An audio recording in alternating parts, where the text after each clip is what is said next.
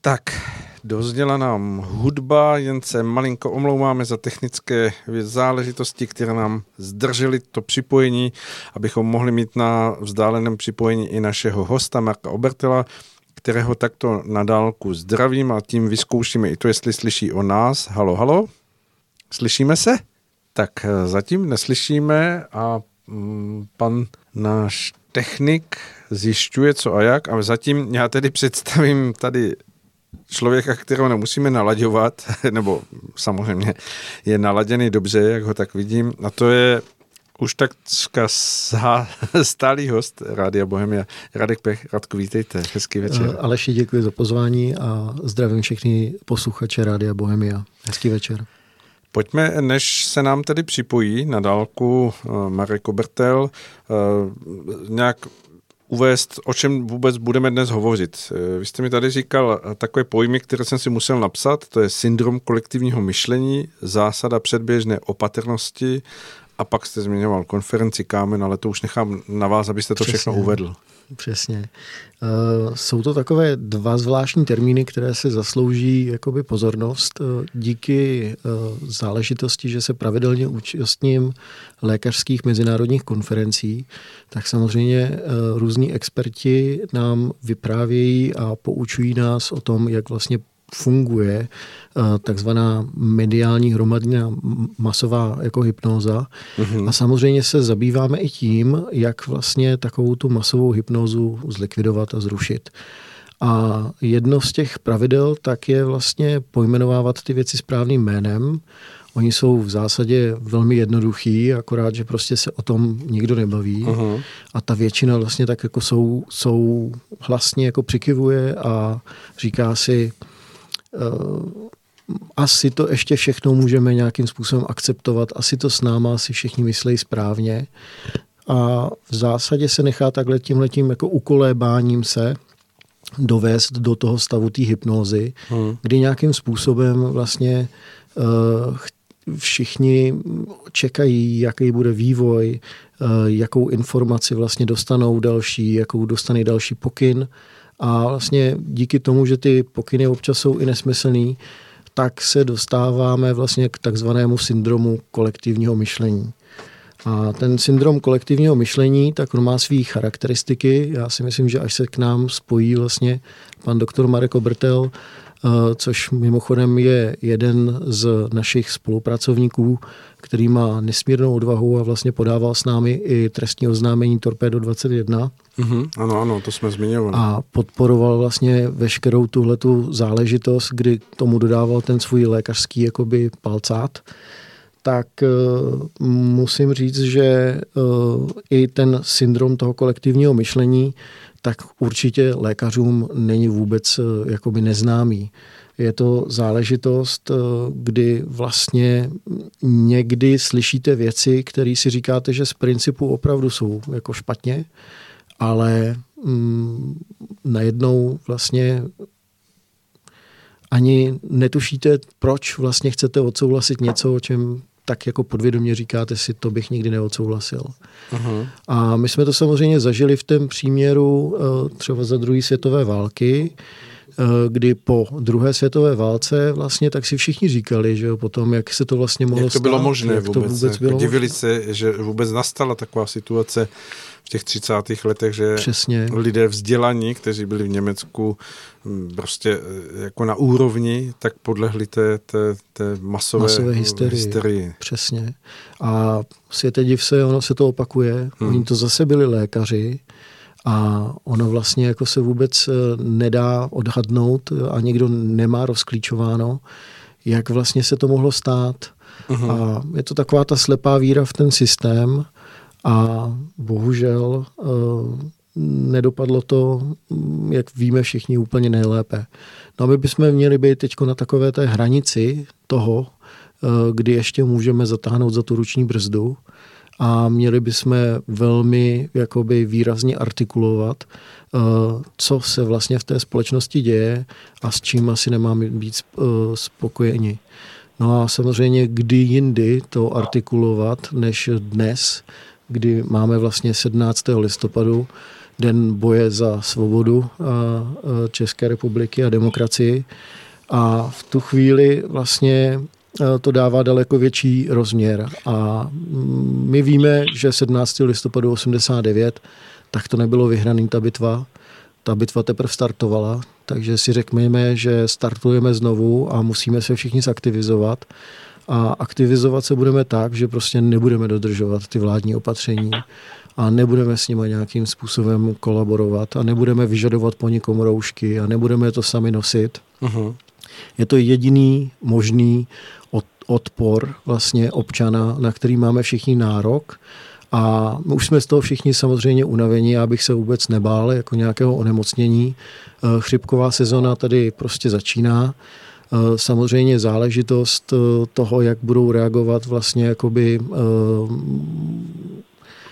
očkovaní pacienti vlastně, jakou budou mít imunitu, jestli jim opravdu to očkování tu imunitu zlepšilo, nebo jestli jim ji trošičku pochroumalo to už jsou prostě záležitosti, které by prostě měly nějakým způsobem uh, přijít na přetřes. Hmm. A k tomu potom vlastně se stahuje uh, takzvaný princip předběžné opatrnosti. A já možná asi bychom mohli dát chvilku uh, prostor. Určitě. Asi posluchači i slyšeli, že už, že už jsme se konečně prošťouchali těmi dráty až do Olomouce a tudíž tady odtud z našeho brzkého studia zdravíme na dálku pana doktora Marka Obertela. Halo, slyšíme se? Ano, dobrý večer ještě jednou. Hmm. Já vás slyším od začátku velice dobře, jenom, jenom asi nefungoval ten druhý směr na Prahu.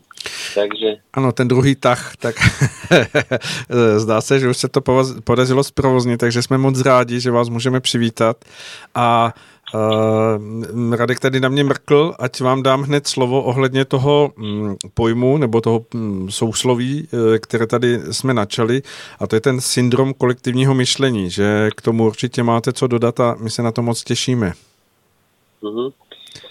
Takže uh, já jsem rád, že se teda podařily technické uh, věci propojit a tak a k syndromu kolektivního myšlení nebo skupinového myšlení, jak kdo chce, Eh, já můžu do, hned na úvod dodat vlastně svoji osobní zkušenost, která mě eh, vytanula na mysli okamžitě, jak v podstatě se začalo o této věci mluvit a nejen mluvit, ale když jsme se s ním naostro potkali vlastně v době covidí, protože já můžu říct, že já mám za sebou v podstatě eh, jednu ataku kolektivního myšlení taky.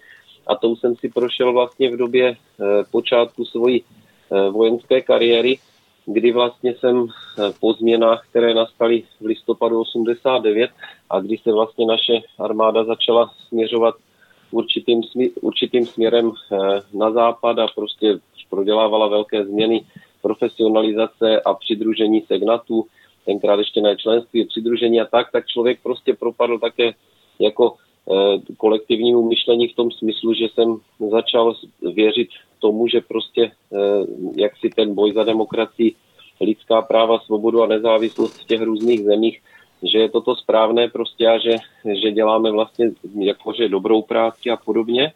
To byly ty mise a to byly všechny ty, ta retorika těch globalistů jo, a to všechno, co vlastně se do nás tlačilo horem dolem. No a v podstatě až do toho roku uh, eh, 2004 bych řekl, jsem docela tady tu retoriku jako bral, jo, nebo vůbec vlastně to všechno a tak dál, právě z toho důvodu, že jsem, já, ty, já si teda myslím, že jsem nepropadl těm principům jaksi nějaké autocenzury nebo něčeho takového, že bych prostě jak si pochyboval o tom, že, o, o tom, že jako já, že můj názor je špatný a podobně, ale prostě e, byla tady jakási ta skupinová e, idea toho, toho správného jednání, takže to můžu jako říct, že to byla moje osobní zkušenost a mě to trvalo, dá se říct, pět let, než jsem se z toho nějakým způsobem vymanil, ale podařilo se mi to, takže jsem z toho bludného kruhu nějakým způsobem vybředl. No a ty, ty další osudy, to už, to už je celkem známá věc, ale chci tím říct, že prostě člověk to nesmí brát na lehkou váhu a snadno tomu propadá. A teď v té eh, covidí době, tady, my jsme tady svědky v podstatě tříúrovňového, tříúrovňového uh, syndromu skupinového myšlení, kdy vlastně ta nejvyšší skupina těch, těch, kdo to řídí, když to tak řeknu, těch globalistů, kteří v podstatě celou tady tu covidí aféru na nás tady sehráli a podobně, tak ti vlastně nepochybně mají kromě toho, že tedy jako řada z nich ví, co činí a tak dál, tak si myslím, že to činí jak, v jakési víře v to, že oni dělají nějaké správné rozhodnutí a když chtějí depopulizovat tu planetu vlastně a když chtějí nějakým způsobem regulovat počty a strukturu vlastně té lidské společnosti a tak, tak je to přesně z toho titulu, kdy oni se cítí jakoby nadřazení, že jsou tedy něco víc a myslí si, že prostě můžou teda tyhle ty věci dělat z titulu jako své vyšší moci, vyšší inteligence, nadřazenosti a podobně. Ta druhá skupina potom pod nimi, tak to jsou, to jsou ty vlády a ty e, výkonné orgány vlastně těch, e, bohužel i zákonodárné vlastně orgány těch jednotlivých zemí, postižených už v podstatě zemí tady tou e, COVID, tím covidím terorismem a tak dál, tak to je přesně to, že tam se uplatňuje ten prostor e, my versus nepřátelé, Jo? To znamená, že my jsme ti, kteří to dělají dobře, protože nám to ta vrchnost jakoby takhle nalajnovala a to jsou ti, kteří to teda ví a my jsme ti, kteří to vykonáváme, často taky si musí říct, že jsou za to e, nějak honorování a odměňování a tak dál. A vznikne ten princip, který je popsán právě v té teoretické části, kdy vlastně to, co děláme my, je za každou cenu správné, to, co dělají oni, je špatné.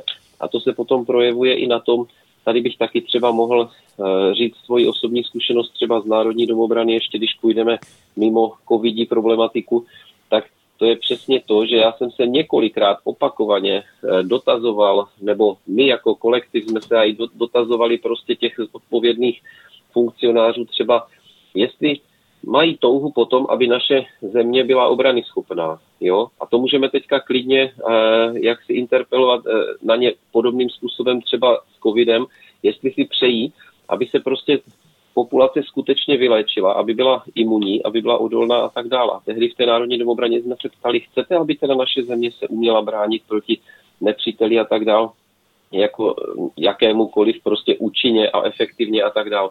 A oni prostě místo toho, aby se zamysleli, aby prostě přizvali nějakého eh, odborníka, někoho prostě, kdo tu problematiku zvládá a podobně a tak dál, tak si nás zařadili do kategorie, to jsou ti oni, to jsou ti, to jsou ti extremisté, prostě onálepkovali nás, to dělají i teď s tím covidem. V podstatě všimněte si, že kdokoliv se ozve a může to být kapacita typu profesora Pirka nebo, nebo kohokoliv jiného prostě z lékařského stavu, z právnického stavu a podobně, tak okamžitě vyfasuje tu nálepku eh, nepřizpůsobivého, když to tak řeknu, a, a je to my versus oni, přesně jak je popsáno, a prostě druhý názor se nepřipouští. Takže to je ta druhá, druhá eh, bych řekl, nebo úroveň vlastně tady toho kolektivního myšlení.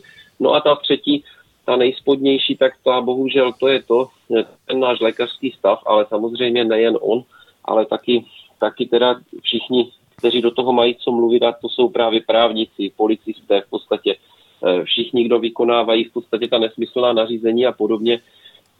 A to je ten princip té autocenzury, kdy v podstatě, jestliže řeknu, já jsem třeba i, eh, jsem třeba i z pozici toho lékaře, takže já když prostě v tom našem kolektivu, v té naší profesní skupině lékařské řeknu, že prostě je to s covidem jinak, tak automaticky jsem vyvržen z toho kolektivu prostě jakoby a dostávám nálepku oni.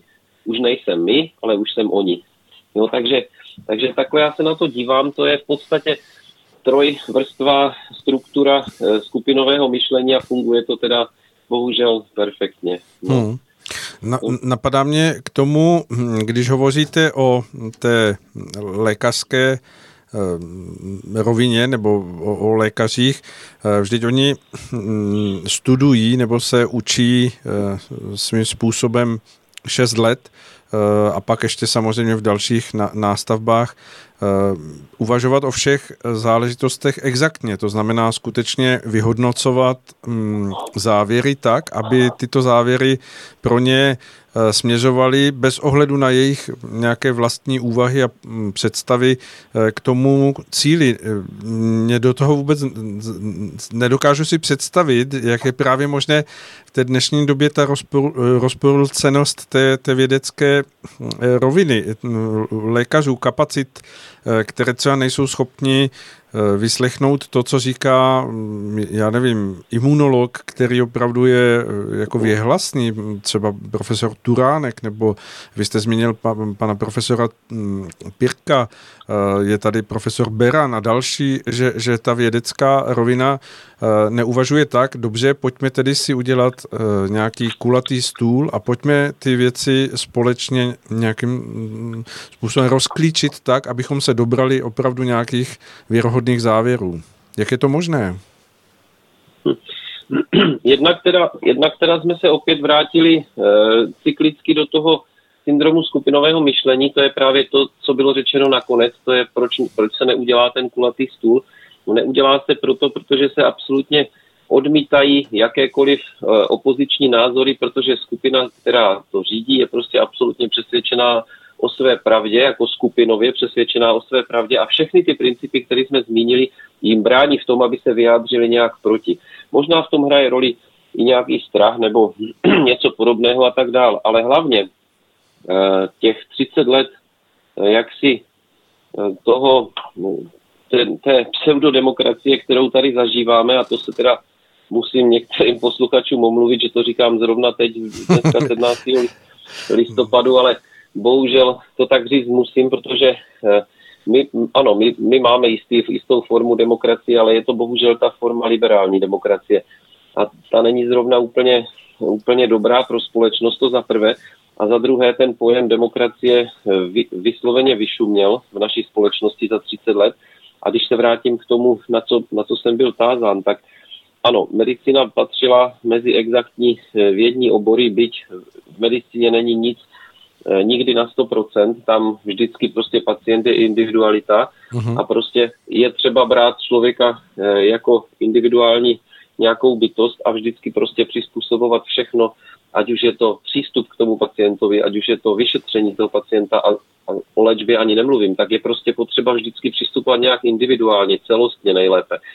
Jenomže bohužel tady se stalo za 30 let to, že i v té medicíně eh, do toho pronikly takové ty sociálně patologické jevy, bych to nazval přímo, kdy v podstatě zaprvé se eh, potlačila tady ta, tady ta racionalita toho myšlení a vlastně takovéto eh, racionální myšlení individuální bylo nahrazeno do značné míry formou všelijakých guidelinů a různých evidence-based medicine protokolu a tak dál, to je zaklínadlo v podstatě, neboli medicina založená na důkazech, evidence-based medicine, že jo, to je v podstatě zaklínadlo, který, to jste možná slyšeli v době covidí všichni tisíckrát, hmm. stran iver, ivermectinu, izoprinozinu, prostě různých protokolu léčby, že jo, a tak dále, tak vždycky to dorazilo, eh, nebo vlastně to narazilo na EBM a tím to končilo v podstatě. No, takže to je jeden z důvodů, že vlastně dneska je e, lékař v podstatě otrokem jakéhosi,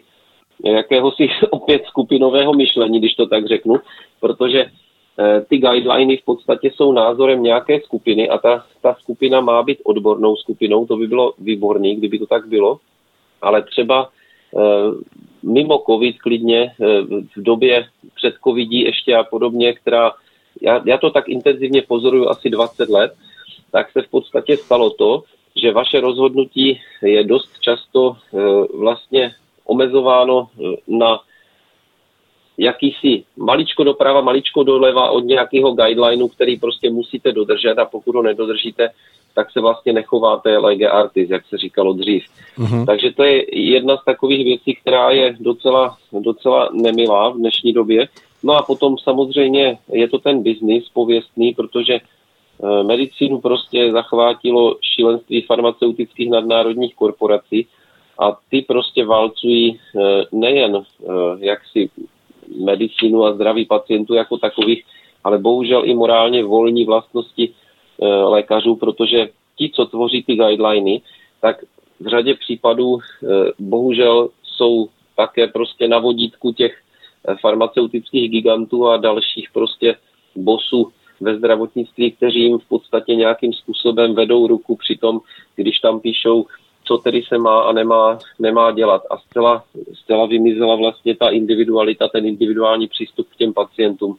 A když se splní guideline, tak je všechno v pořádku.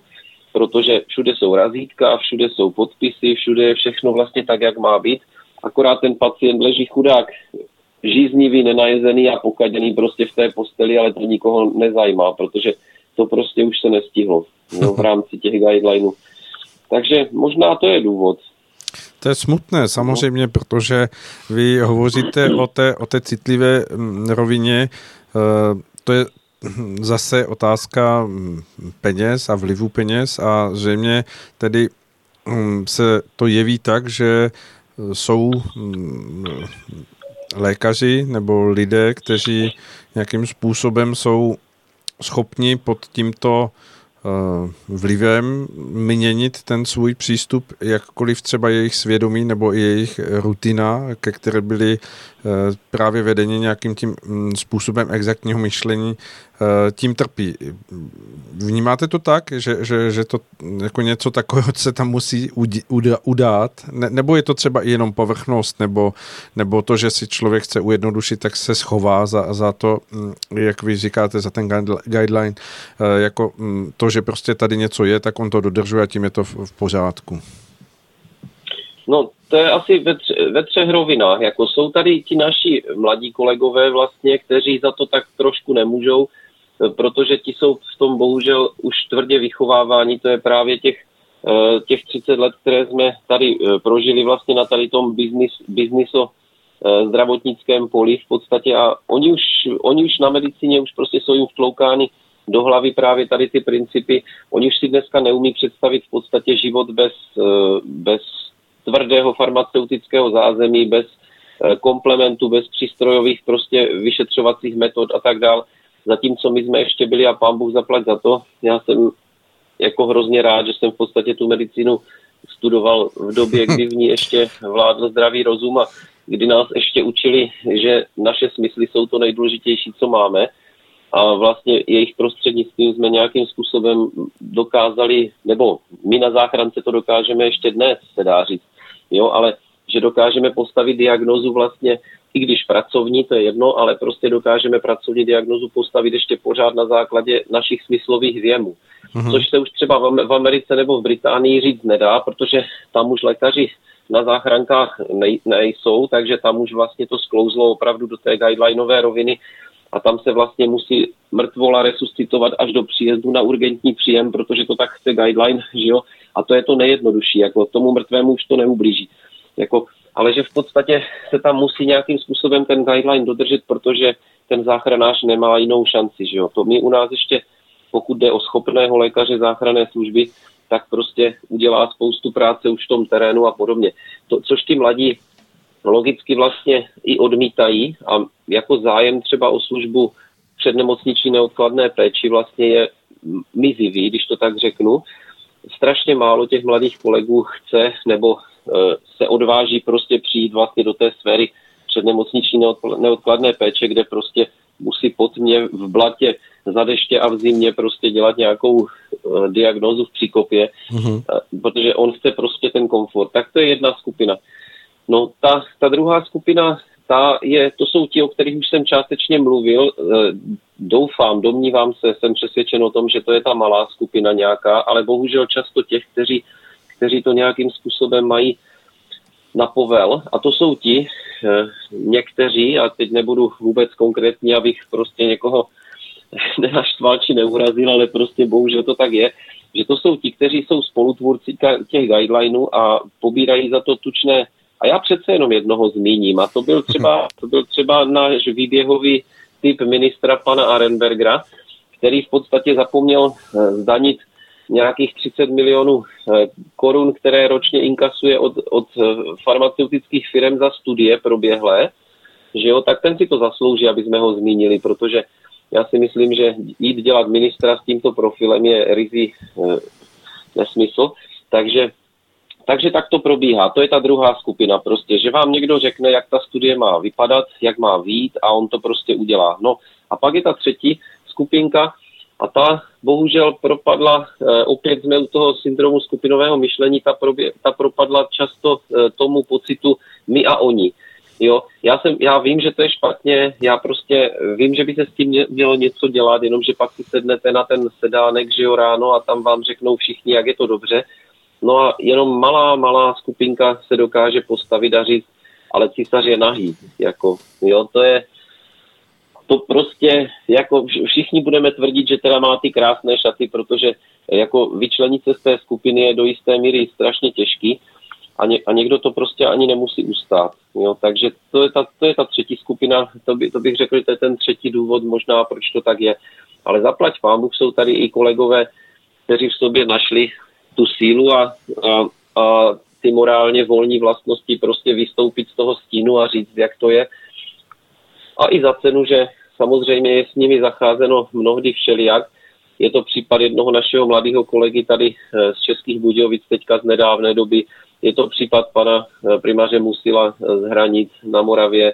Jo, je, to, je to případ vlastně jedné mladé kolegyně tady ze Zlína, že jo, která v podstatě nějakým způsobem narazila a mohl bych jmenovat další a další, kteří prostě vystoupili z toho stínu, řekli svůj názor a byli jaksi po zásluze za to odměněni, nebo ještě někteří, někteří čekají, co se bude dít, že a podobně. Já s tím mám osobně taky nějakou tu zkušenost z minulosti, takže vím, o čem to je a prostě někdy je, někdy je to problém, no, pro toho jedince. Tak jak jste o tom hovořil, Marku, tak mi vytadl, protože já už jsem pamětník, eh, seriál Nemocnice na kraji města, a vystoupily mi v obraze ty postavy těch lékařů. Nevím, jestli vy si to nějak pamatujete, jestli jste to zažili. No, to vám, to vám povím. no. a, tak, tak jak jste popisoval ty různé typy těch lékařů a jejich přístupy, tak jsem si to přiřazoval v obraze k té dnešní době. A vyšel mi takový obraz a opra- opravte mě, pokud by to tak nebylo, že eh, ten, který by zřejmě asi vystupoval eh, s tou jakousi rozhodností hm, proti a stal se tím lékařským dizidentem nebo tím, tím kdo, kdo by asi byl v té opozici, tak by byl ten doktor Strossmayer. Pak si dokážu představit to, že hm, by doktor Blažej byl ten, který by i vnitřně jako věděl, že to není v pořádku, ale spočítal by si to, že se mu to eh, vyplatí. Eh, primář Sova by asi v, jako byl ve velkých rozpacích, protože by vyzýval nějakým způsobem k určité opatrnosti a zároveň by se přiklánil k tomu oficiálnímu postoji. No a nakonec by byl zřejmě doktor Cvach, to by byla jeho doba asi.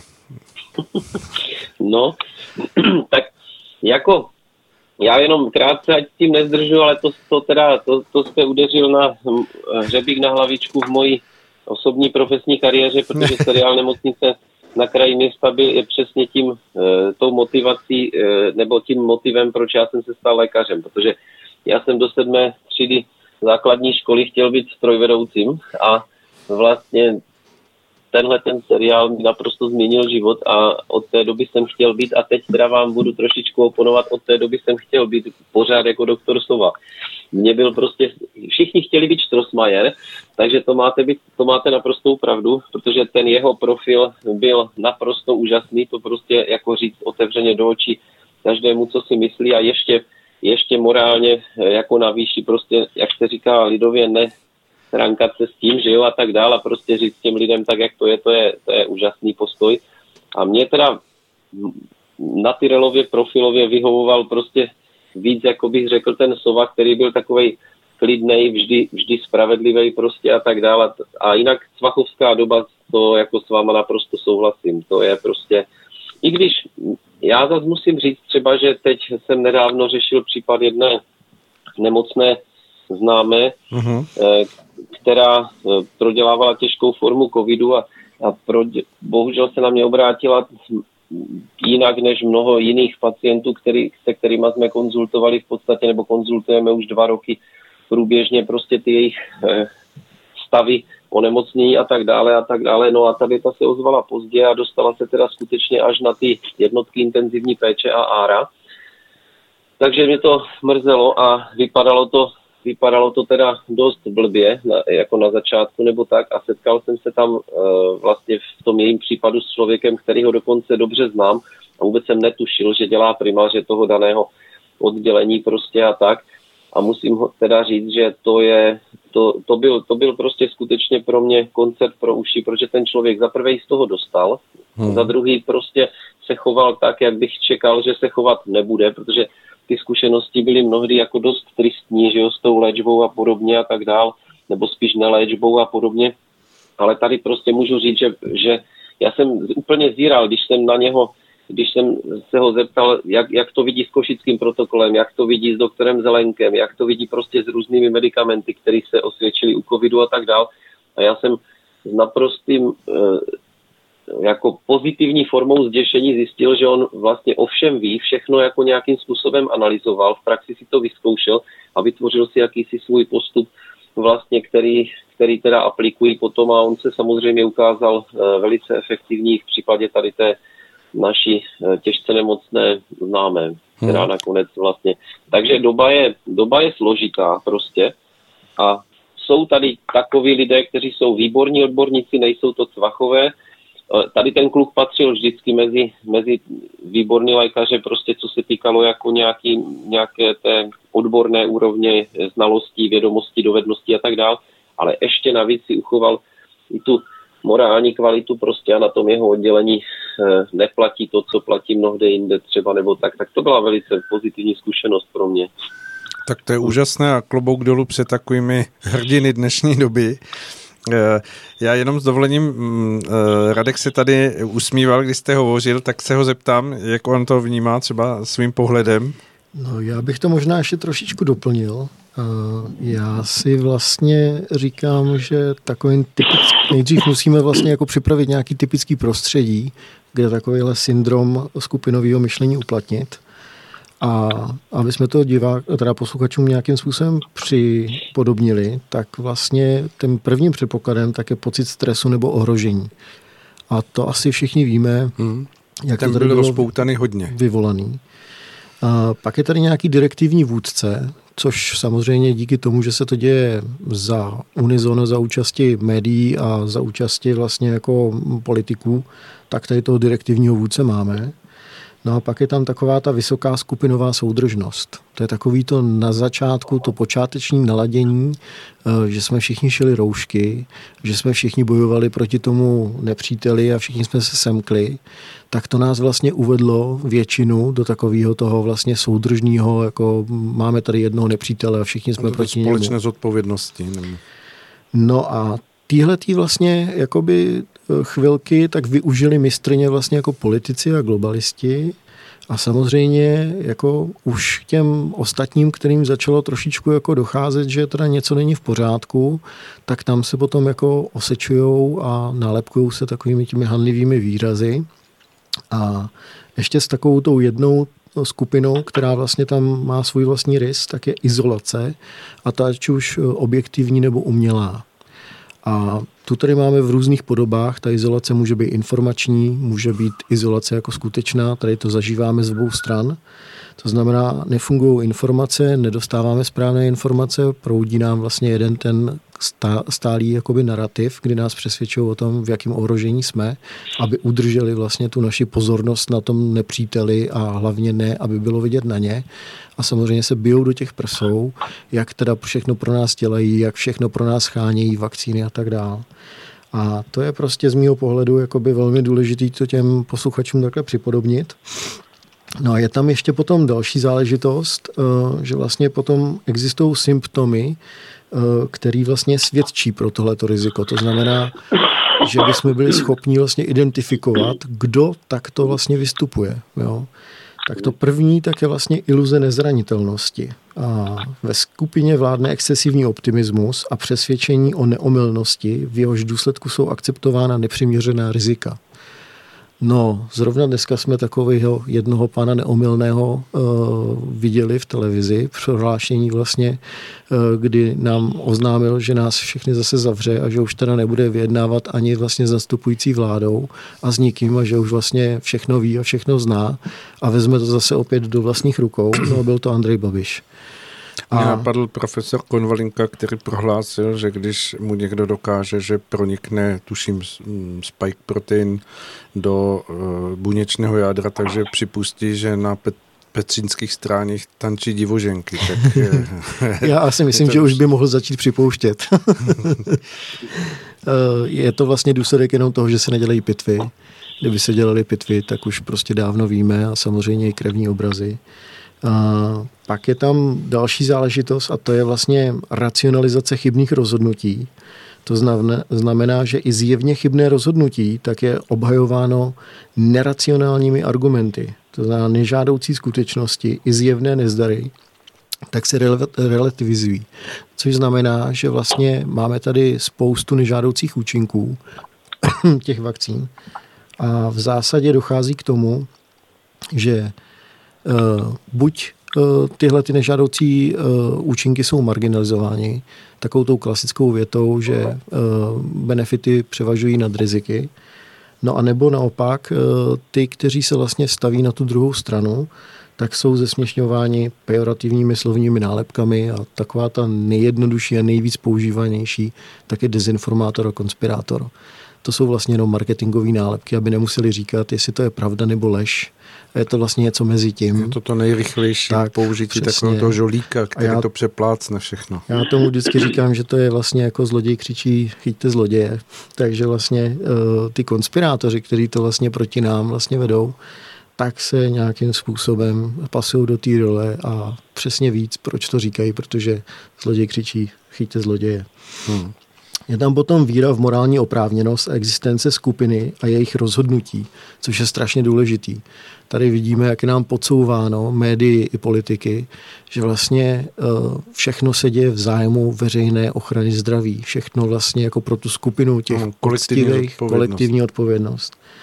A to je prostě, kdy to potom přechází do něčeho, kdy říkají, my jsme něco víc a ve jménu toho tak můžeme občas i někomu ublížit nebo zalhat. A to už jako potom jako není vůbec špatný, protože na to už jsou i trestní paragrafy. A tady se pohybujeme už opravdu, musí všichni spozornět, protože tady s náma někdo hraje úplně nečistou hru.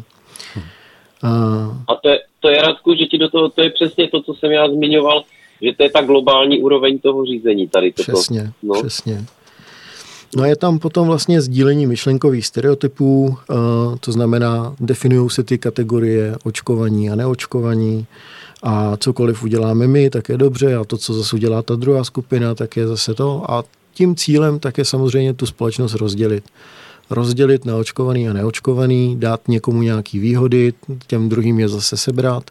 A vlastně zase se děje jenom to, že ukazujeme vlastně na ty vnitřní spory, ale odvracíme vlastně pohled na toho, kdo takový nesmyslný a vlastně nezákonný nařízení vydává a my bychom měli opravdu se chytnout jako vyloženě za ruce a kouknout se stejným směrem na vládu a na ty politiky a na ty úředníky na těch eh, organizacích, jako je SÚKL, Ministerstvo zdravotnictví a tak dále a tam koukat a opravdu vyžadovat, aby bylo teda všechno potrestáno a vyšetřeno protože to je to, co se dneska neděje. Hmm. A nech, nemůžeme se nechat jako nějakým způsobem zmanipulovat do té jejich hry eh, na očkovaný, neočkovaný, s rouškou a bez roušky a, a my, vy jste ty lepší a my jsme ty horší, protože pokud na tu hru přistoupíme, tak jsme vlastně přistoupili na podmínky toho, co oni rozehráli a to je jenom pro všechny špatně. Jak pro ty očkovaný, tak pro ty neočkovaný. A my bychom měli tomuhle tomu se obloukem vyhnout. Hmm. Marku, jo, pardon. Eh, Marku, eh, vy to asi posloucháte, když se vrátíme znova k tomu hm, pojmu, ten syndrom kolektivního myšlení a vzali bychom ho z pohledu toho vašeho hm, profesního dívání se na věc eh, jako nemoc, jakou vy byste navrhl léčbu vůbec na, na tento syndrom nebo na ty jeho výsledky? Co byste aplikoval za, za léčbu nebo navrhl tomu pacientovi té naší společnosti? Eh, myšleno jako, jak, jak, jak léčit syndrom kolektivního tak, myšlení. Ano, tak ano, myšleno jak to vyléčit. No, tak určitě, při, určitě osobní příklady, to je prostě, to je si myslím jako nejcennější věc. Jako osobní příklad vždycky táhne nejvíc, protože ono je taková situace teďka, že e, jako tak, jak nás je v těch profesních skupinách hodně a teď se třeba zjistí, že já nevím, těch deset třeba má jiný názor z té stovky a tak dále, tak každý z těch deseti si může říct, no, já vím, že to je jinak, ale ať to řekne on, jo, nebo ať, ať, ať to řekne ten, ten další, že jo, nebo tak, jo, může si to dokonce racionalizovat i tím, že řekne, on to má líp zmáknutý, jo, nebo něco takového. Ale tady nejde o to, jako kdo to má jak zmáklý. Tady je skutečně, tady je skutečně potřeba prostě tím osobním příkladem ukázat, že tu je někdo, kdo prostě eh, vidí, že to je špatně, dokáže to prostě nějakým způsobem vyargumentovat, zdůvodnit a prostě postaví se a řekne, já si myslím, že to je jinak. Císař je nahý, jak už jsem to řekl. A on se najde druhý, třetí, čtvrtý, tak to si myslím, že je, že je nejsilnější moment tady v tom. No a potom samozřejmě eh, změna, změna jaksi myšlení celé té, celé té společnosti vlastně tím, je, někdy, teda je, někdy je to složitý, protože my třeba můžeme argumentovat tak, jak to dělají kluci z kulového blesku, že, že v podstatě eh, těmi eh, desítkami, stovkami už dneska překladů prostě z různých zdrojů a tak dál dají těm lidem do ruky obrovský, eh, obrovský cený materiál, který může prostě nějakým způsobem jako nalej, nalít čistého vína, když to tak řeknu, ale může na to někdo nazírat tak, že řekne, no jo, v té Americe to oni nějak udělali, nebo já jsem teď do jednoho mailu zmiňoval právě to, že třeba nechápu prostě a zase je to, zase je to na, na, na konto toho syndromu skupinového myšlení, jak mohli prostě všichni ignorovat třeba teďka tu celkem mega studii, když to tak řeknu, těch německých patologů, že jo, z toho Reutlingenu. To je přece, to je přece tak, tak hmatatelný, tak eh, prostě, jak si bych řekl, nevyvratitelný prostě důkaz, který prostě nám dali do rukou, že, jo, že to, to jako ignorovat tohle, to, to už opravdu zůstává rozum stát, ale to je přesně o tom. No, ale daleko lepší je, když jsme teď vlastně uh, dělali, jak o tom Radek s Monikou Vaxmunskou hovořili ve vašem rádiu minule, mm-hmm. když se vlastně udělal ten pokus s tou krví u nás, jako, tak vlastně to jsou naši lékaři, uh, jsme to jako my, jako čeští lékaři, že jo, jsou, jsou to naši pacienti, jsou to naše podmínky a udělalo se něco, tak to je ten druhý můj lék jako na to, kromě osobního příkladu, je prostě e, ukázat těm lidem, že ten problém není za oceánem, že ten problém není, není ani 500 kilometrů od našich hranic někde v Německu, ale že prostě ten problém máme doma. Jo, takže to byla strašně cená věc. E, Radek s Monikou to rozebrali, myslím, moc pěkně. No a teď, teď je tam samozřejmě další krok ještě a to Radek to trošku naťukl teď, že prostě eh, my bychom měli udělat další kroky a já se snažím třeba já osobně předpokládám, že Monika taky a, a další prostě sehnat nějaký, nějakou odvážnou skupinu patologů a, a nemů, nemůžeme je vůbec jmenovat tady třeba nebo tak, protože to je opravdu pro ně dost složitý, jak jsem pochopil. Já jsem třeba oslovil už teďka čtyři, čtyři uh, ústavy, z toho byly tři velké a jeden malý že jo, a snažíme se prostě někde docílit toho, abychom se dostali k možnosti vyšetřit ty tkáně v podstatě těch zemřelých pacientů s covidem. Neříkám, že na covid, to by bylo jako samozřejmě pro nás, když to tak hloupě řeknu, naprosto ideální, jako mít možnost prostě analyzovat tkáně takového člověka, i když to zní blbě, jako v případě jeho smrti, ale tak nedá se nic dělat, protože na patologii bylo vždycky heslem, že mrtví učí živé.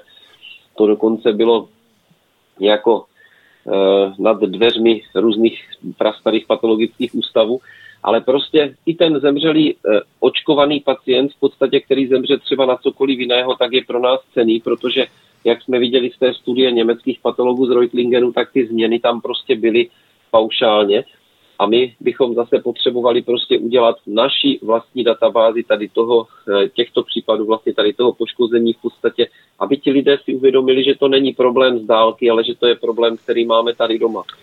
Tak to je druhý způsob, který bych kromě osobního příkladu, tak jsou to potom ještě tady ty vlastní zkušenosti, vlastně cené, cené vlastní zkušenosti, které máme doma.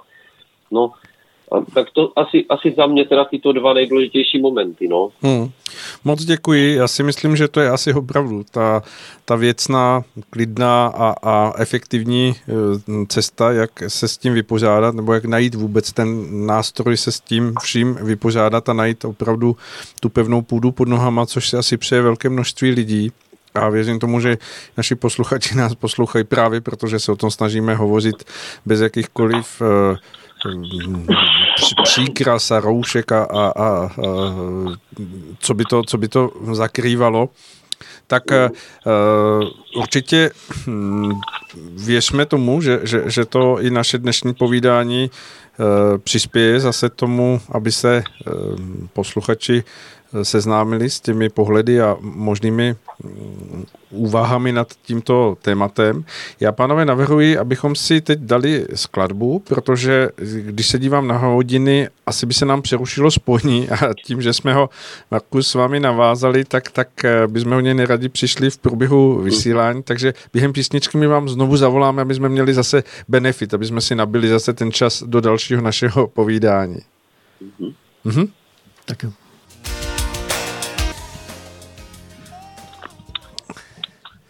Dozněla nám skladba, i když jsme se tady malinko vyděsili, že to není české, ale to nejenom, co je české, to je hezké, takže doufejme, že, že to někoho neurazilo, že na rádiu Bohemia jste slyšeli takovou angličtinu. Zeptám se, jestli máme na, na hmm, příjmu opět Marka, ale slyším tam nějaké zvuky, takže asi ano. Halo, halo? Ano, slyším, dobře. Skvěle, výborně.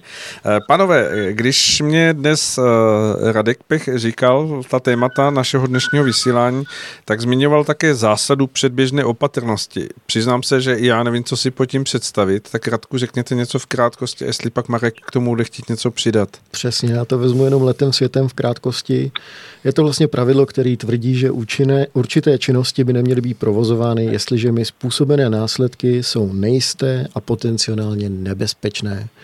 Jak si to může člověk představit? No představte si to, co asi všichni dneska známe. Někdo zavolá anonymně do obchodního centra, že tam je bomba. A tak co se vlastně děje? No tak v první řadě ta policie z principu předběžné opatrnosti všechno. vyklidí všechno a vlastně začne tam provádět nějaké úkony, šetření a začne vlastně zjišťovat, jestli tam něco je nebo není. Mm-hmm. A když zjistí, že je to všechno v pořádku, no, tak tam zase ty lidi pustí a lidi mohou zase... Naběhne zase na, ten klasický na, provoz. Přesně tak. A vlastně já to vnímám úplně stejně, že to, co mluvil i Marek ohledně vlastně eh, konference patologů v německého Reutlingu, nebo to, co dělala vlastně Monika Vaxmunská eh, za účastí mě i Marka a dalších doktorů eh, v Sedmi horkách, kdy se vlastně zkoumala krev, to jsou všechno jenom záležitosti mm, předběžné opatrnosti. To znamená, tady se něco šušká mezi lidmi, my potřebujeme vědět, jestli se vlastně jako ty věci, které se šuškají, na zakládají na pravdě. A samozřejmě nikdo nemá, eh, v, jak se říká, v úmyslu dělat vlastně světovou, světovou analýzu neprůstřelnou, eh, ale prostě úplně z principu předběžné opatrnosti se podívat, jak vypadá krev očkovaných, jak vypadá krev neočkovaných. A na základě toho říct, říct, ano, jsou tady oprávněné obavy nebo důvody a musíme něco dělat, musíme něco vyšetřit, jo, protože to má samozřejmě spoustu dalších návazných jakoby věcí a mm, ty jsou prostě zapotřebí vyřešit.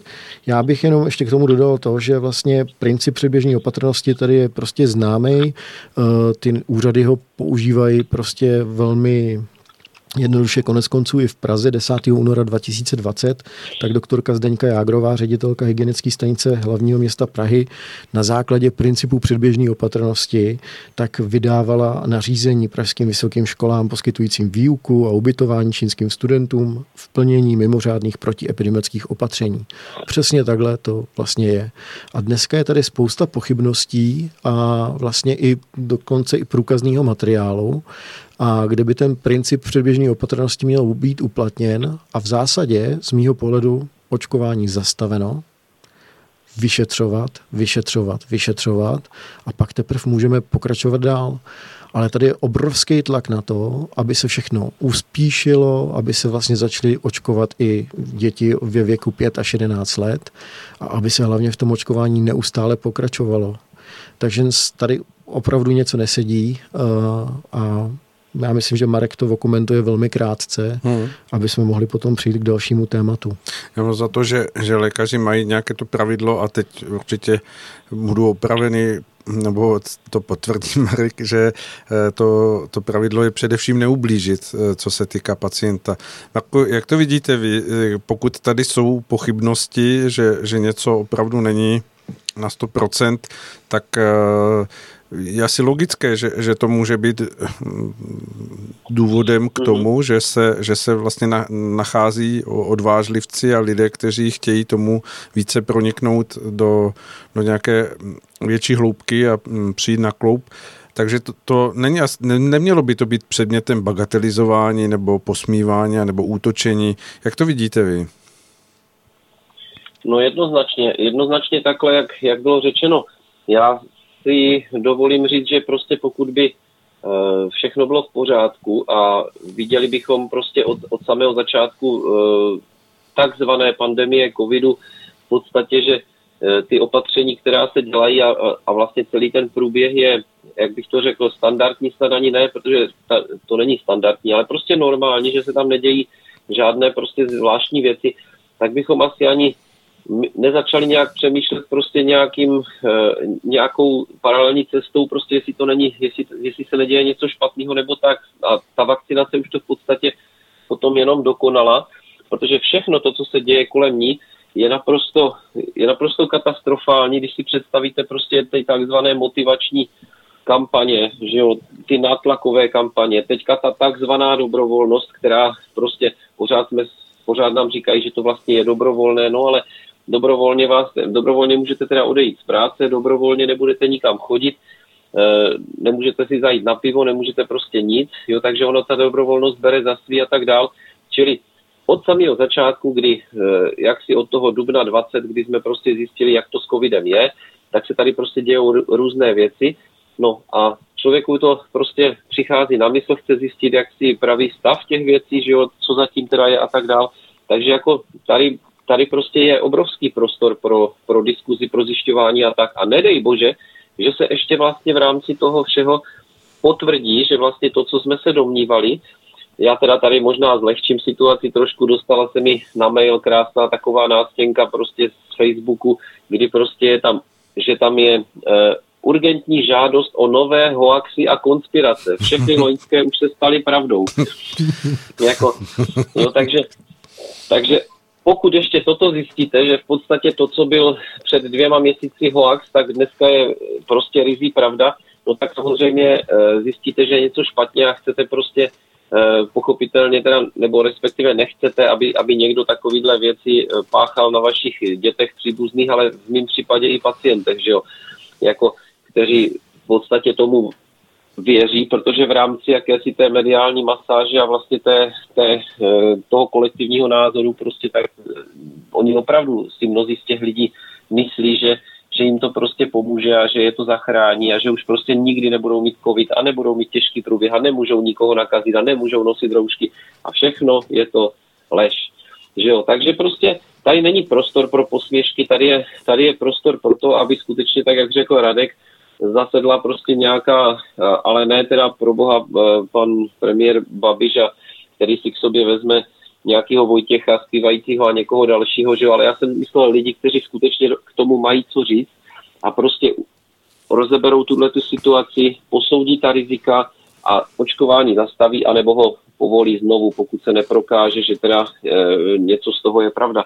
A já bych dokonce řekl, že nás tady Eh, že vlastně všechno to, o čem byla řeč, tady ten princip předběžné opatrnosti a tak dál, že je zmíněn, nebo, nebo on nepřímo je vlastně zmiňován právě i v tom pověstném norimberském kodexu, který vlastně vznikl právě proto, aby se prostě podobné věci do budoucna už nestávaly, kdy prostě na lidech byly cíleně eh, testovány prostě věci, které prostě je to naprosto neetické, nemorální, já nevím, jak bych to jak vyjádřil a tak dál, ale tak ta doba tehdy byla taková, takže prostě Norimberský kodex vznikl, aby se prostě tyhle ty zvěrstva, tyhle ty hruzy už neděly.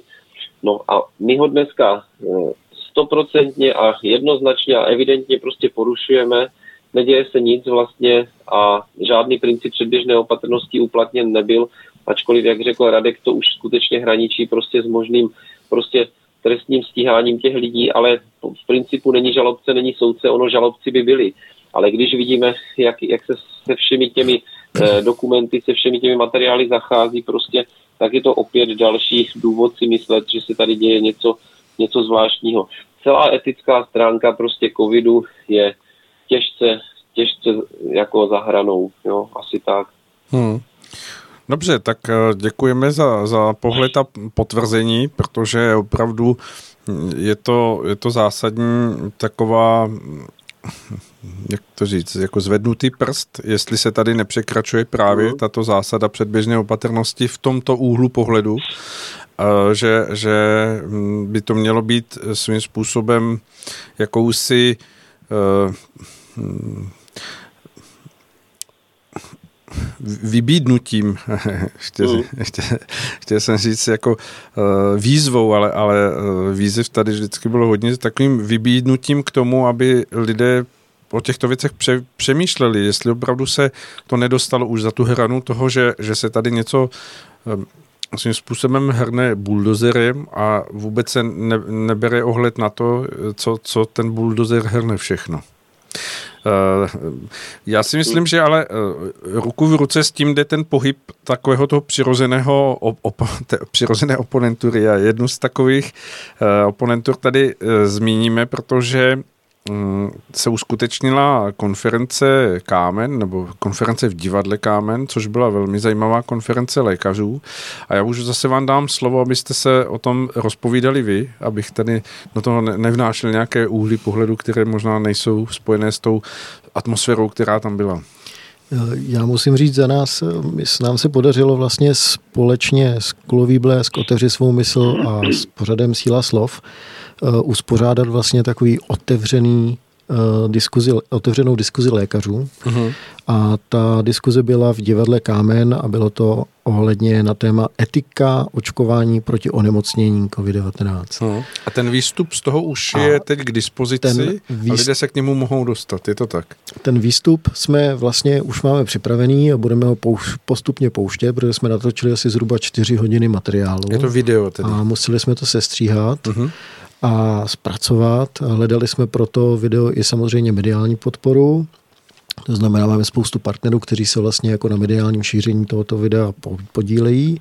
A vzhledem k tomu, že jsou to čtyři hodiny a neumím si představit, jak v dnešní uspěchané době by někdo koukal na čtyřhodinový záznam, tak jsme opravdu velmi pečlivě dali dohromady vlastně takové jako celky. Bylo to 12 otázek, to znamená 12 otázek, 12 odpovědí. A dneska na právě státní svátek jsme spouštěli vlastně první promo video, eh, kde je vlastně z těch prvních třech otázek otázek, jenom takový jakoby taková zákusek, ochutnávka. taková ochutnávka. Hmm. Oni ty videa budou tak do deseti minut, hmm. Nebude to víc a myslím si, že to už je stravitelnější jako pro každýho.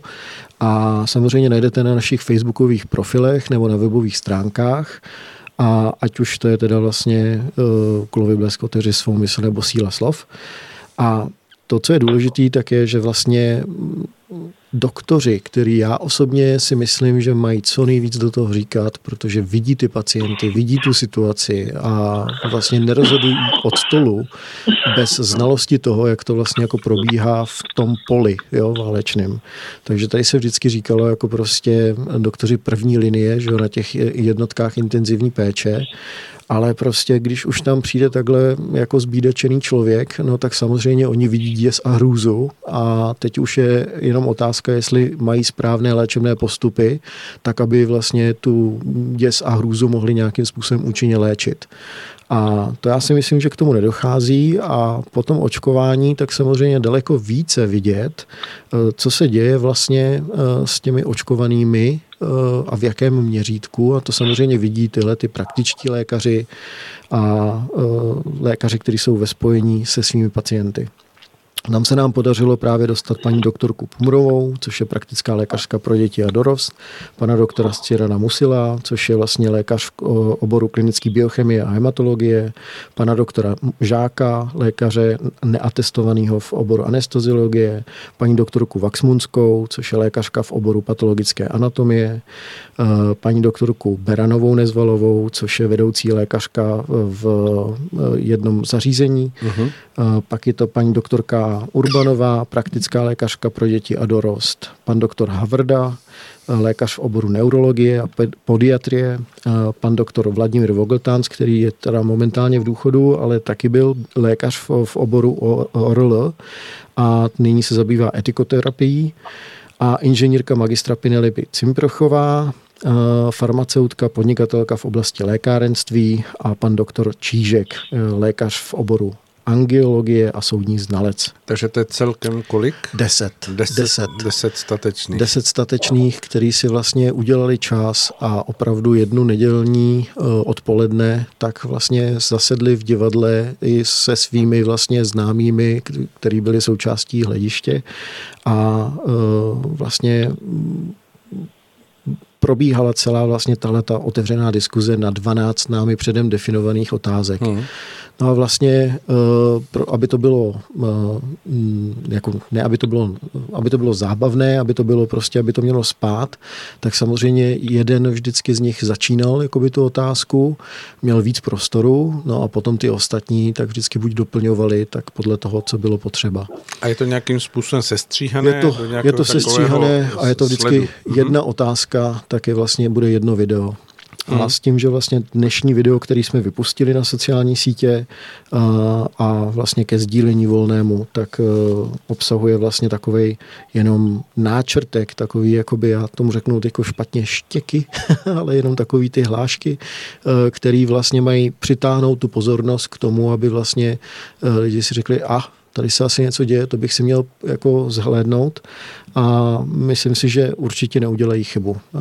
Je to velmi dobře udělaný. Samozřejmě trošičku nás tam zlobil zvuk, tak se předem omlouváme za zvuk, protože mohlo to být víc nahlas a nemusel to tolik šumět, ale prostě bylo to naše jako první počin, když se k tomu ty normální televize prostě nemají. Takže až takováhle zoufalost, že vlastně lidi se musí nějakým způsobem dát dohromady a vlastně takhle úplně na piráty, jo, za, jako prostě udělat nějakou takovouhle akci. O Nikdy jsme to... nez, nezmiňujte. No ty ne, jako ale... Řekněme prostě mm, ale zase z takového dobrodružného přístupu dobrodružného dokázat něco přesně. udělat. A já si myslím, že to prostě určitě má svůj uh, Dobře, dostaneme potenciál. se k těm otázkám. Uh, Marku, jestli mohu na vás, uh, vy jste se toho nemohl zúčastnit, protože jste byl buď tuším ve službě, nebo mm, něco, něco jste měl. Uh, jak to vůbec vnímáte jako vy, takový počin, že se sešlo opravdu tak to deset statečných a, a odpovídali na otázky let kdy všetečné? No, já to, já to vnímám samozřejmě vysoce pozitivně. Mě teda, mě teda moji osobní účast znemožnila shodou okolností, jak jinak než covidová situace u nás na pracovišti, protože bohužel jsem měl jednu lékařku nemocnou a druhého prostě v té pojistné karanténě, no, takže, takže jsme tam zůstali shodou okolností to museli držet pevně v rukou ti neočkovaní, mhm. takže no, takový, takový zajímavý, takže prostě e, jsme to museli nějakým způsobem e, zvládnout, no takže bohužel jsem strávil tu neděli e, po pěkné 24. páteční, tak jsem ještě další směnu absolvoval prostě za, za ty nemocné, no. A jinak to vnímám velmi pozitivně, protože se vracím k té první hodince, co jsme spolu měli, a tady v těch, tady ty akce, to jsou přesně ty, které naplňují ty oba, ty oba eh, vlastně... Tu léčbu. tak, tu léčbu, ano, o které jsme mluvili, jak ten osobní příklad, tak vlastně ten vlastní počin, který není převzatý někde ze zahraničí a tak dál, takže za mě jak se říká moderně, palec nahoru. Hmm, no. Hmm, hmm. Takže je to akce Made in Czechoslovakia, takže výborně. A ano. Eh, pojďme tedy k těm otázkám, ať aspoň dáme nějakou ochutnávku zase našim posluchačům, protože vidím, že tady máte. Eh, tak hm, pojďme, pojďme tak, zmínit, na co tam odpovídali páni doktoři. Tak Marku, jak hodnotíš etickou stránku očkování proti COVID-19 a je podle tebe očkování považovat, teda lze podle tebe očkování považovat stále za dobrovolné? No, já myslím, že už k tomu lecos bylo dnes řečeno, takže etická stránka očkování e, právě pokulhává zejména s tou dobrovolností, tak vlastně je to obsaženo v té otázce, protože e, pokud dobrovolně vás někdo e, vyhodí z práce, protože nejste na očkování, tak to asi úplně není, není prostě to pravý ořechový nebo tak, no a, ale to je dobře, to jsou ty ekonomické stránky toho ten důsledek vlastně tady toho, eh, té dobrovolnosti, ale tady je bohužel eh, hlavně tady to obrovské zdravotní riziko a ti lidé, já se často setkávám a tím s tím vlastně odpovídám na tu etickou stránku. Já se dost často setkávám s lidmi, kteří naprosto zoufale se na mě obracejí, co máme dělat. My, jako, my už to neustojíme. Já teda to, to asi můžu říct, že dost často jsou to vojáci, eh, aktivní prostě příslušníci armády České republiky, i policista, hasiči, jo, hmm. a takhle prostě to jsou ty složky, které prostě, a, a samozřejmě zdravotníci, to je jasný, ty složky, do, na které je teda těžce tlačeno a musím, si, musím říct, že prostě v armádě to jsou navíc ještě lidé, kteří jsou buď mými bývalými kolegy, anebo už jsou teda mladší, už, už je neznám osobně, ale prostě tam je to naprostá brutalita. Co se děje prostě vůči těm vojákům, to opravdu teda, to, to, to mě hrozně mrzí tady toto, protože jelikož ještě fakt x těch lidí znám z těch vysokých postů vlastně zdravotnické služby armády České republiky, že jo, tak tak prostě to, co předvádějí, to je naprostý humus, teda, takže to se tykou nemá absolutně nic společného. Ale děje, děje se to všechno v rámci dobrovolnosti, předpokládám. Naprosto, naprosto jednoznačně. Je to naprosto, můžou dobrovolně se rozhodnout, že za sebou zabouchnou dveře a můžou jít, a to i za cenu, že armáda v podstatě schání ty lidi velice těžko, jako na, na svoje tabulková místa a tak, tak i toto riskují. Takže tady je vidět, že prostě covidí problematika se opravdu nezastaví před ničím. Hmm. To se dost často tak, taky lidé ptají, jak je možný, že prostě jako tohle se děje, když a já říkám, no, co se týče covidu, eh, počítejte naprosto se vším. Všechny logické argumenty padají pod stůl, všechno prostě, co by se zdálo nenormální, tak se prostě nějakým způsobem ospravedlní prostě jedeme. Já, já nevím, to tady nechci s tím zdržovat, ale, ale možná materiál Majka Idna, který e, jako je už teda staršího data, ale nedávno zase spatřil světlo světa v těch šesti fázích, to jste možná mnozí četli, tak já si myslím, že to mluví za vše. Jo, to je v podstatě takový ten itinerář těch, těch opatření, která budou probíhat, kdy teda ty proběhlé čtyři fáze tak to sedí jak dětský zadeček na hrnečku prostě. No to, je, to, to se přesně takhle prostě stalo.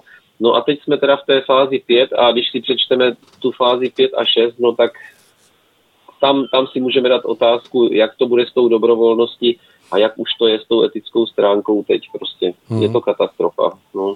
A je to hlavně plánovaná katastrofa. To je důležité, aby si všichni uvědomili. Já myslím, že ti, co nás poslouchají, že si to asi uvědomují už dlouho jako že to je plánovaná záležitost, ale je potřeba to říct těm ostatním, kteří si myslí, že, že tady se někde, kde se vzal, tu se vzal, najednou tu virus stál, že jo, tak prostě tak to není. Hmm. No.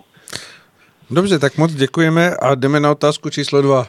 Ehm, myslíš si, že došlo k porušení některých právních norem či etických zásad? Uveď prosím, o jaké se jedná a také přibližně v jakém rozsahu došlo k jejich porušení. No tak o, o etických zásadách jsme, myslím, teď zrovna mluvili, tam, tam je porušeno, dá se říct, úplně všecko, protože eh, ta vakcína prostě, jak jsme si řekli teďka, vlastně v principu předběžné opatrnosti a tak dále, ta vakcína prostě zjevně není bezpečná, ale vím, že to tam v otázkách ještě je někde dál, takže já se k tomu ještě třeba vrátím.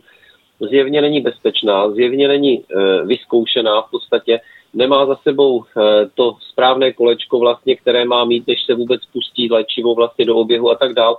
A mohl bych tady jmenovat prostě, a je to, je to to nucení a všechno, takže etiku myslím, že jsme vyřešili. A porušení právních norem, no samozřejmě, nemůžete prostě v žádném případě nikoho donutit prostě k aplikaci eh, něčeho, o čem prostě sami eh, ti aplikátoři neví v podstatě, co mu to způsobí. To znamená, že de facto Eh, minimálně, jako, když někoho budu chtít vyhodit z práce za to, že se nenechá naočkovat, což se děje, ale oni to samozřejmě můžou udělat takovou tou nepřímou formou, že prostě řeknou, že jako, já nevím, v rámci ochrany, veřejné ochrany zdraví těch ostatních a tak dále, takový ty zaklínadla, ale nakonec to vždycky skončí vlastně u toho jedince.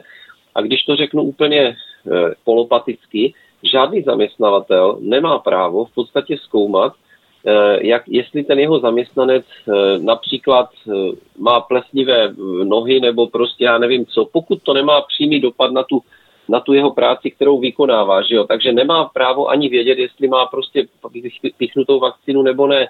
Že jo? Takže mm-hmm. my tady máme zákon o, na ochranu osobních dat, ta pověstná 101, máme tady GDPR, kterým nás tady terorizují prostě už několik let všechny, všichni úředníci z Evropské unie a spol. A najednou nevadí, já bych, já bych správně se neměl dozvědět rodné číslo klienta v domově důchodců nebo v domově pro seniory, kam přijedu se sanitkou prostě eh, k jeho ošetření, tak tam, je, tam s tím byl svýho času velký problém, že jsme prostě neměli k dispozici jeho osobní doklad a najednou mám zkoumat úroveň zdravotního stavu svého zaměstnance, který prochází povinnýma zdravotníma prohlídkama a když tou prohlídkou projde, no tak je prostě schopen té práce a nikdo nemá právo se dál zajímat o jeho prostě zdravotní stav a tak dál. Že? To, takže to je, to je v podstatě jasné porušení právních norem. O tom Norimberském kodexu a dalších věcí už bylo, už bylo mluveno. Hmm. A já si myslím, že pokud bychom, pokud bychom jako šli dál do hloubky a tak, že, že se najde prostě spousta dalších, protože, jak už jsem řekl, COVID nezná hranic. Jo, to, to, co je možné prostě za covidu, například třeba v, úrov, v oblasti úrovně vlastně té poskytované zdravotní péče, přednemocniční například, kdy prostě eh, se zavřou ordinace, jo, člověk nemá absolutně šanci se dostat ke svému eh, registrujícímu, ošetřujícímu lékaři, je mu sděleno, že prostě nemá vůbec někde vycházet, má sedět doma, prostě s paránem a tak dále. A když by nějaký problém, tak maximálně po telefonu zavolat. Že jo? Tak za tento postup by nás všechny před deseti lety zavřeli. To, tím jsem si jistý, naprosto. Jako, že by to bylo to jako... odmítnutí lékařské péče nebo něco takového. Ano. No jasně, protože ten člověk, ty lidé volají to právě moje kolegyně eh, z volného bloku, že jo, z kandidátky třeba pediatrička, která jako eh, se mnou byla vlastně na stejné kandidáce a podobně, tak třeba eh, zmiňovala situaci, kdy prostě se řešil prostě zánět slepého střeva u malého dítěte prostě po telefonu. Hmm. Ne u ní samozřejmě, ale ona se s tím pak nějak setkala prostě nepřímo taky, že říkala, že prostě řešit, řešit takovouhle věc po telefonu, no, no světe, div se prostě, e, jako je to možný. Dokonce dojde k úmrtí malého dítěte, osmiletého, že jo, v podstatě z důvodu, že, neby, že lékařka odmítla ošetření, nebo dítě došlo v doprovodu neočkované matky, no a, a ono se nic neděje. Hmm. Jako, takže, takže já myslím, že asi není co dodat. No. Dobře, tak ještě... Nebo je... Pardon? Nebo je Radku? ne, ne, ne, tak nějak si trošku proplul do té třetí otázky, která vlastně se ptala na uh, nějaké poškození po vakcínách, kdy se to očkování vlastně úplně nepovedlo. Jestli něco máš ještě, co bys doplnil z vlastní praxe? No já, já to vezmu obecně, prostě tady z vlastní praxe mám spoustu a dneska už opravdu musím říct, že spoustu a, a narůstá to, jo, to, je, to není žádný kliše, abychom tady nepropadli u nás na rádiu nebo u nás v práci nebo kdekoliv jinde úskali syndromu skupinového myšlení náhodou, tak, tak rovnou dopředu řeknu, že to tak není, že se snažím velmi kriticky na to nahlížet, protože už jsem se taky setkal, že v těch našich antikovidových skupinách jsou někteří jedinci, kteří za každou cenu chtějí vidět trávu růst, to se stává, jako to, takže prostě ve všem hledají už potom jako, ale toto není ten případ. Já, já musím říct skutečně, že za tu dobu, eh, za kterou se vakcinuje, tak jenom já ve svých službách jednoho lékaře na jeden úvazek v podstatě na jednom stanovišti nebo na, na jedné oblasti, které dělám primáře, že jo vlastně, tak to můžu prostě eh, vysledovat, že těch poškození po vakcínách lehkého, středního i těžkého typu je hodně a, a že, že ty případy spíš přibývají, než, než by jich mělo jako nějakým způsobem ubývat. A já si myslím, že teď se dočkáme ještě s třetíma dávkama, že se dočkáme teda opravdu e, nárůstu, protože e, ono v podstatě e, s každou další dávkou, tak jak řekl i doktor Palmer, že jo, který, který předtím výrazně varoval a další, uh, Sucharit Bagdy, že jo, který v podstatě vysloveně varoval, že dali jste si první dávku, nedá se nic dělat, nedávejte si další, jo, protože vaše problémy se budou stupňovat a tak dál.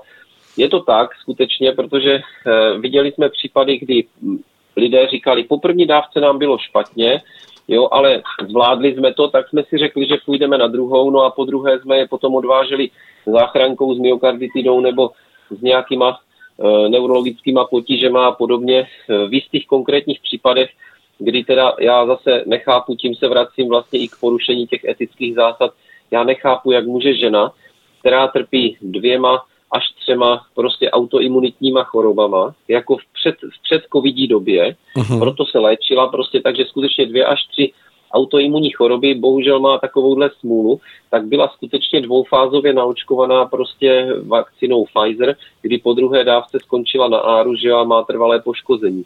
Ale to jako to, kdyby se mě někdo zeptal, tak, tak, tak mu to podepíšu, že jo. To je, to je, to je naprostá kontraindikace tohleto. Hmm, jo, hmm. No, hmm. Myslím, Takže... že to zmiňovali mm, profesor Drbal, myslím, že eh, v nějakém svém mm, rozhovoru, že si vůbec nedokáže představit, jak mohlo vzniknout něco takového, že eh, o tom jestli někdo bude moci být očkován nebo ne, eh, nerozhoduje jeho praktický lékař, který ho spravuje častokrát celoživotně, to znamená ví o tom dotyčném všechno, ale že to je prostě možné, jako když si jdete koupit 20 eh, deka vlašského salátu do, do bufetu, tak podobně si jdete dát něco do, do, do svého těla. No ono je to ještě horší. Já jsem třeba teď e, za určitou konkrétní povinnosti eh, o víkendu odjížděl do Plzně a když jsem přestupoval z jednoho rychlíku na druhý eh, v Praze na hlavním nádraží, tak jsem tam viděl 200 metrovou frontu prostě před celou halu, před tím tečkovacím centrem. Mm-hmm. No a, a v tom tečkovacím centru o vás neví vůbec nic, takže to není jako, je, ta, když jdete koupit něco konkrétního, tak je to, tak je to ještě v pořádku, ale ti lidi to je, to je, jestli si jdou koupit lístek na vlak, nebo si jdou dát tečku, je v podstatě úplně jedno. to, je, to je pomalu, kdybych měl vlasti, tak mi to budou eh, hrůzou vstávat z toho, co říkáte. Naštěstí už nemám moc. A pojďme k další otázce. Radek už je tady netrpělivý. Tak... Eh, já možná teď eh, přeskočím a vyberu, to znamená, půjdu na pátou. Pokud bys byl ministrem zdravotnictví, tak co bys udělal za okamžitý opatření v rámci pandemie COVID? Kromě toho teda, že by si se vydal trestnímu stíhání, že? Ale... no, tak nechtěl bych být příliš ministrem zdravotnictví, to je, to je pravda, ale kdybych, kdyby mě někdo z pistolí u hlavy donutil, tak v první řadě bych se pokusil nějak zorientovat v té problematice na podkladě odborných stanovisek prostě vědců eh, z příslušných oborů doma i v zahraničí. To je, to je, to si myslím, že je největší dluh těch našich ministrů až na já vím, že to Radek bude teď nerad slyšet, ale já prostě omilostňuji víceméně jednoho z těch, těch pánů ministrů, a, a kterýmu já osobně jsem nevystavil červenou kartu a to je minister Blatný. Ten je jediný u mě prostě propadl sítem, když to tak řeknu. Protože přece jenom si myslím, že trošičku upřednostnil tu, tu eticko-zdravotnickou stránku myšlení před tím biznisem a před tím e, syndromem kolektivního myšlení.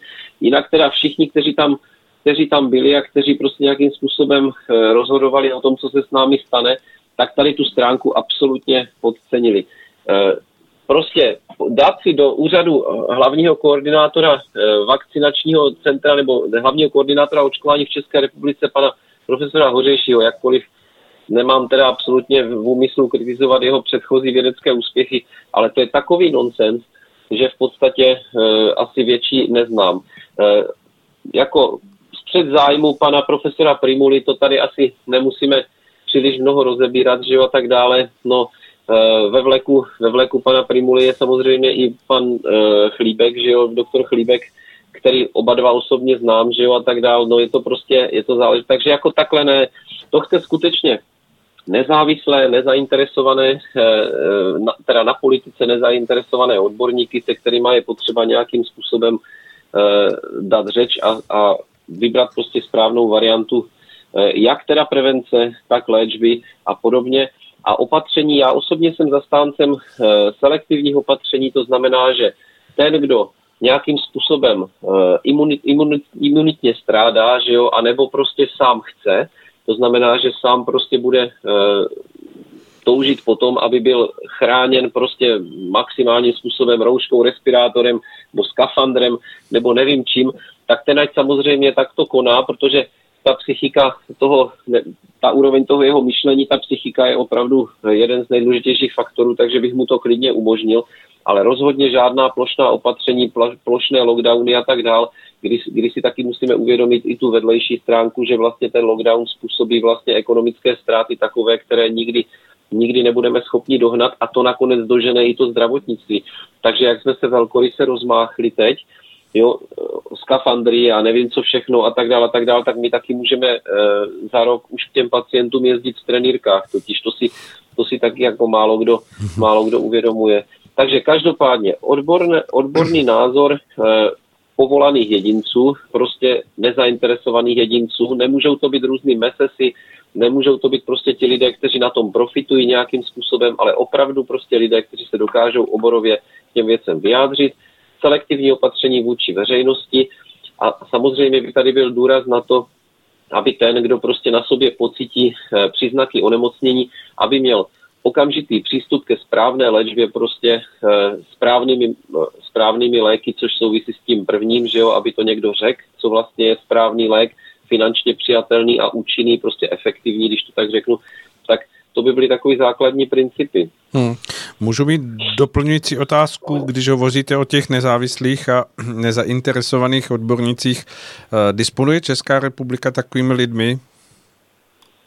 No určitě. Já, já jsem byl dokonce i překvapen, eh, kolik jich máme, protože ono těch virologů je skutečně jak šafránu. Jako takových těch opravdových virologů, to jsou, to jsou lidé, kteří jsou nedostatkovým zbožím, zvlášť teda Eh, pokud mají ještě eh, de facto i potenciál na nějaký, na, prostě prezentovat se na mezinárodní úrovni a něco sdělovat i mezinárodní odborné veřejnosti a nejsou to třeba Sorosovy granty, protože takových máme dost, jako kteří pracují na různých grantech, kde už je dopředu jasný, jak, jak, jak to má dopadnout, že když to zjednoduším, nebo tak nějak. Takže máme ty odborníky určitě, překvapilo mě to samotného, protože člověk se s tím v praxi tolik nesetkává, ale já si myslím, že takovou odbornou skupinu virologů nezainteresovaných na politice a na biznisu zdravotnickým bychom tady určitě našli. Hmm, dobře, výborně. Tak máme tady na vás ještě dvě otázky, tak Radek je přečte a vy nám je zodpovíte. Tak, jestli může se vůbec zastavením očkování stát nějaká katastrofa? No jedině ta, že, že to ti lidi přežijí prostě. No, že prostě bohužel se nenaplní ten jeden, jeden z těch, eh, jak se to řekne, eh, teď českým je to, nebo nenapadá mě takový z těch z černých scénářů. Faktorů. Hmm. Ano, ano, no, protože jako já osobně, ne, já jsem to zlehčil teď, ale já když to řeknu úplně smrtelně vážně, tak jako ten princip předběžné opatrnosti by nám na toto dal odpověď. Hmm. Jo, to, to si myslím, že je opravdu základní věc, která se musí udělat, když vidíme, co se děje, zastavit to, seriózně se k tomu postavit, vyšetřit prostě ty věci, které se tady objevují a tak dál a říct si, je to hloupost, nic takového se neděje, jedeme dál, anebo není to hloupost e, prostě a to očkování je nevhodné, prostě stáhnout ho a podobně. Takže já zastavením očkování by se v podstatě, eh, si myslím, hodně lidem ulevilo to za prvé a za druhé bychom prostě eh, mohli klidně spát, pokud by se zjistilo, že teda to pravda není, ale já se obávám, že za B je správně, no. Takže... Hmm. Já jsem myslel, že odpovíte Marku to, že, že tou katastrofou by bylo to, že časopis Forbes by musel z těch předních e, řádků vyřadit nějaká jména těch, těch miliardářů. No tak to taky, protože firma, nebo no, ta korporace Moderna vlastně, tak ta byla v podstatě eh, před krachem a dneska je to miliardová společnost s drahými akciemi, že jo, takže to je, no, a když se podívá člověk na portfolio těch e, firm, které vlastně vyrábějí vakcíny, tak ono to na světě div se končí taky pomalu v jedněch rukou, jo, hmm. takže Nebudeme no. o tom tady hovořit. Máme tu eh, otázku číslo 8, eh, kterou ještě přečte tady Radek a budeme se těšit na vaše slova na odpověď. Tak já jsem vybral, uh, jestli máš nějaký vzkaz pro své lékařské kolegy. No, já už jsem ho několikrát dokonce i mm, jako sdělil přes nějaká ta alternativní média. V televizi jsem to ještě říct nemohl, bohužel, ale ale vzkaz by byl takový, jako eh, podívejte se, podívejte se prostě pravdě do očí. to, je, to je to jediné prostě a přestaňte se chovat podle syndromu skupinového myšlení, protože e, ta pravda eh, by měla spočívat v tom, že je nám, tady, je nám tady médií prostě tvrzeno, že momentálně prožíváme pandemii neočkovaných nebo epidemii neočkovaných. Jo? To, to je nám tady tvrzeno. Eh, dostáváme statistiky, kolik lidí leží na těch hybkách a árech a kolik z nich je prostě očkovaných a neočkovaných. Že jo? Eh, potom, že neexistují vlastně žádné nežádoucí účinky a v podstatě ty, co jsou, tak to je banalita nějaká, že jo? nebo v podstatě o nic nejde a tak. A přitom ti lékaři k tomu mají jednoznačně prostě nejblíž, aby tak tam zajdu na tu jipku, podívám se tam a spočítám si to, že jo, kolik, kolik tam leží očkovaných a neočkovaných. Já jsem si takový přehled udělal eh, ve dvou nemocnicích, eh, kde prostě tu šanci mám to takhle udělat, že jo, a tak jinde se to dozvídám třeba zprostředkovaně a musím říct, že když budu hodně eufemistický, tak ten počet těch těžkých pacientů na těchto těch odděleních a jednotkách je půl na půl. Hmm. Já to dlouho, sleduju to zhruba o, tak, takhle dopodrobna to sleduju zhruba od nějakého 28.10. Jo, kdy, kdy prostě jsem e, požádal některé zpřízněné duše, aby mě prostě třeba tu statistiku udělali, co projde prostě tě, tou ambulancí, co se vlastně hospitalizuje, eh, kdo to je, vlastně co to jsou za lidé, že a tak dál a kde končí a, a ta statistika vycházela z počátku, z počátku ano, tam byl drobná, drobná převaha neočkovaných prostě na konci toho října, teď to bylo prostě půl na půl s drobnou převahou e, vakcinovaných vlastně, takhle bych to řekl. Neboli co z toho plyne, která si chytrá hlava řekla, že to je přece jasný, že tam, že tam leží jako víc očkovaných na těch hybkách, protože těch očkovaných je přece víc. No tak blbější argument jsem v životě neslyšel, ale, ale když tohle pominu, tak, e, tak prostě minimálně z toho plyne, že žádný efekt tady prostě není, nebo prostě nevidíme ho, že jo, nebo vidíme ho minimální. A v, jako v porovnání s těmi negativními důsledky, tak já myslím, že tady není o čem příliš polemizovat. Jo, já tady vlastně riskuju uh, v podstatě aplikaci vakcíny, která nemá uh, zjištěny ty nejzákladnější možné vedlejší parametry, které se můžou uh, vlastně stát v době pozdní třeba ještě a podobně, protože my teď jenom vidíme ty časné a, a lehce, lehce pozdější účinky vlastně těch vakcín, ale to ostatní, co se ještě projeví, jako a tak dál, tak to samozřejmě nevíme. Tak tohle riskujeme ve vztahu na to, že vlastně nás ta vakcína de facto e, nechrání a ten poměr těch pacientů je stejný, že jo, minimálně stejný, když to hmm. takhle řeknu. Já mám na vás, Marku, s dovolením dvě doplňující otázky. Za prvé se chci zeptat, Jestli, když jste to takto zjišťoval, jestli jste se třeba i zabýval průměrným věkem těch lidí na těch jibkách. A druhá no. otázka, nebo tak zodpovězte a pak ještě budu mít druhou otázku. Povídejte.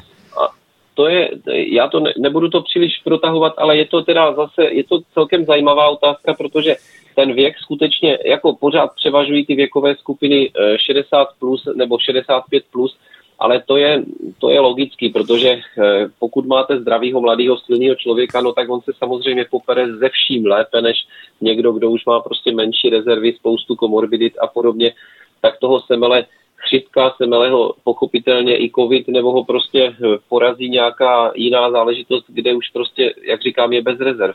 Takže to, to tak je. Ale je pravdou, že teda přibyly i mladší ročníky, jako to je, to je skutečnost.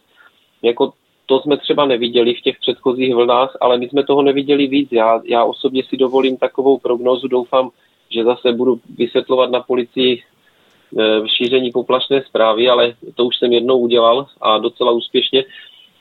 Když jsem 6. března řekl, že prostě e, v tom plánu vlastně e, je, že de facto by měla nás postihnout ještě nějaká závažnější trošku forma vlastně toho nějakého covidu nebo něčeho podobného, která by měla v podstatě dorazit ten zbytek těch odpůrců. Eh, jednak tak, že si řeknou, aha, do musím teda si, jo, a druhá věc, že, by, že ti že ti vakcinovaní prostě si z nich udělají terč, cíl. A to, to tady, bych, tady bych vrátil pozornost k tomu, co řekl Radek na tom začátku, že prostě my toto nesmíme dopustit, protože my jsme vlastně na jedné lodi ti očkovaní a neočkovaní, ať se to zdá prostě ano. divný. Ano. Tak jako snažit se nerozdělit se prostě na tyhle ty dvě skupiny. Ale tady, tady skutečně prostě eh, je tady, tady ta snaha. A teď jsem ale zapomněl ten základní, já, já jsem měl něco zodpovědět a teď mi to ne, úplně uteklo. Ptal jsem se na ten věk, jaký tam, jaký tam tedy je a vy jste jo, jo, jo, říkal teď, jako, i to zajímavé, že se tam obovuje i ty mladší, tak jestli to dopovíte ještě. no, dopovědět jsem chtěl to, že si dovolím takovou hypotézu, eh, která mně přijde hodně pravděpodobná, že by, že by mohl nastat právě ten čas, kdy se třeba dovíme během krátké doby, měsíce nebo dvou, nebo já nevím, prostě pár týdnů, že vlastně už jsme svědky jako nějaké další vlny jiné, jiného kmene třeba, že už vlastně to třeba nemusí být ani COVID-19, že se třeba za chvilku dozvíme, že to je prostě nějaká jiná forma koronaviru nebo něčeho a že prostě nebudou fungovat ani testy, nebude fungovat ani očkování, v podstatě musí být vyvinutá nová vakcina a jedeme další kolo. Hmm. Jo, takže já si myslím, že už se to může klidně stát teď, protože ten průběh, který sleduju teď, jako z, té, z toho svého spektra které vnímám v podstatě každodenně z té svojí práce, tak jiný průběh, jiný spektrum pacientů, jiný, jiný dopady vlastně a tak dále. Je to takový, eh, ještě nemám ověřený třeba, jestli funguje ten starý léčebný model, to zatím ještě nedokážu říct, protože zatím postupujeme stejně, co se týče vlastně těch eh, pacientů, který se snažím zaléčit nějak včas a správně, tak zatím máme stejný protokol jako a otázkou bude, jestli i tady dojde k nějaké změně. No, hmm. takže... Ještě mám k vám tu druhou doplňující otázku a to je to, když mm, často lidé čtou různé ty uh, já nevím, reportáže nebo, ne, nebo v novinách nebo na různých stránkách uh, toho oficiálního sdělení hm, komentáře k té aktuální situaci, kde se vždycky píše ten, ten vývoj nárůstu těch těch, eh, kteří byli hm, vlastně testováním zjištěni jako pozitivní na mhm. COVID, tak se většinou ptají, pokud tedy na to mají odvahu ti reportéři, nebo redaktoři eh, na to, kolik lidí leží na těch jípkách, tam jim většinou ten odborník nějak odpoví a pak, když se ptají, jaký je poměr tedy těch eh, očkovaných a neočkovaných, tak zazní vě- hm, odpověď, většina je neočkovaných. Jak se na to díváte, když, to, když zazní takováto jakoby v uvozovkách rychlá a prostě ne, ne, nespochybnitelná reakce takového člověka, že, buď, že si to nezjistil, anebo že, že, že lže? No, dívám se na to jako typický případ uh, úskalí syndromu skupinového myšlení.